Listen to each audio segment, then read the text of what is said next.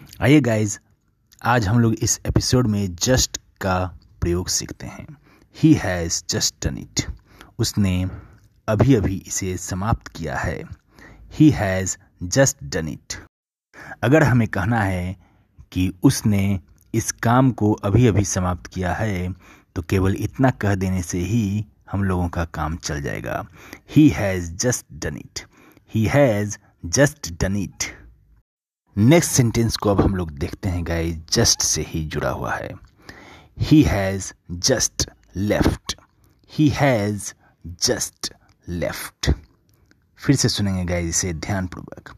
He has just left वह अभी अभी गया है। वह अभी अभी गया है।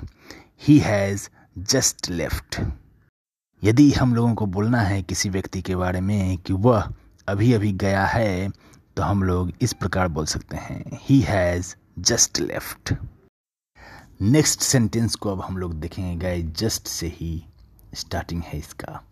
Just as I expected just as I expected बिल्कुल जैसी कि मुझे उम्मीद थी।